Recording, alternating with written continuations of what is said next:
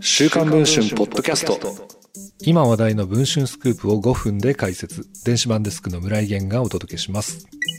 ジャニーズ事務所の藤島ジュリー恵子社長が社長の退任後、役員として残留する方向で調整していることが週刊文春の取材で分かりました。ジャニーズ事務所の関係者が明らかにしています。ジュリー氏の後任として新社長に東山紀之さんが就任することは週刊文春がすでに報道しています。9月7日にはジャニーズ事務所が記者会見を行いますが、東山さんが新社長として出席し、ジャニー北川氏の性加害問題に対する今後の取り組みについて説明するとみられています。性加害問題をめぐっては、事務所から調査を委託されていた再発防止特別チームが8月29日に記者会見を行い、調査報告書の内容を発表しました。ジュリー社長については会見で、ジャニー氏の性加害がこんなに長期間にわたって継続したのは、同族経営の問題があった。再出発については、ジュリー氏ではガバナンスについて解消できないと厳しく指摘。その上で辞任を要求していました。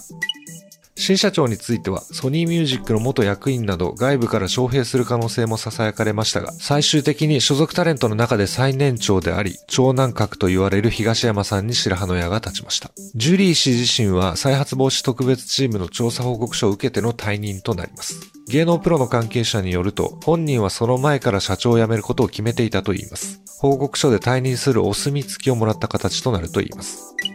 ところが、そんなジュリー氏の人事について驚くべき事実が判明しました。ジャニーズ事務所の関係者によると、ジュリー氏は取締役としてジャニーズ事務所に残るというのです。しかも代表権を手放さず、代表取締役で調整をしており、単に社長の肩書きが外れるだけ。ジャニー氏の性加害問題から逃げずに向き合うためということですが、経営から退くべきという再発防止特別チームの提言には逆らう形となります。今年5月の性加害問題を知らなかった発言と同様に世間からから理解を得られず事務所の再出発の足を引っ張ってしまうのではないかとこの関係者は指摘をしています。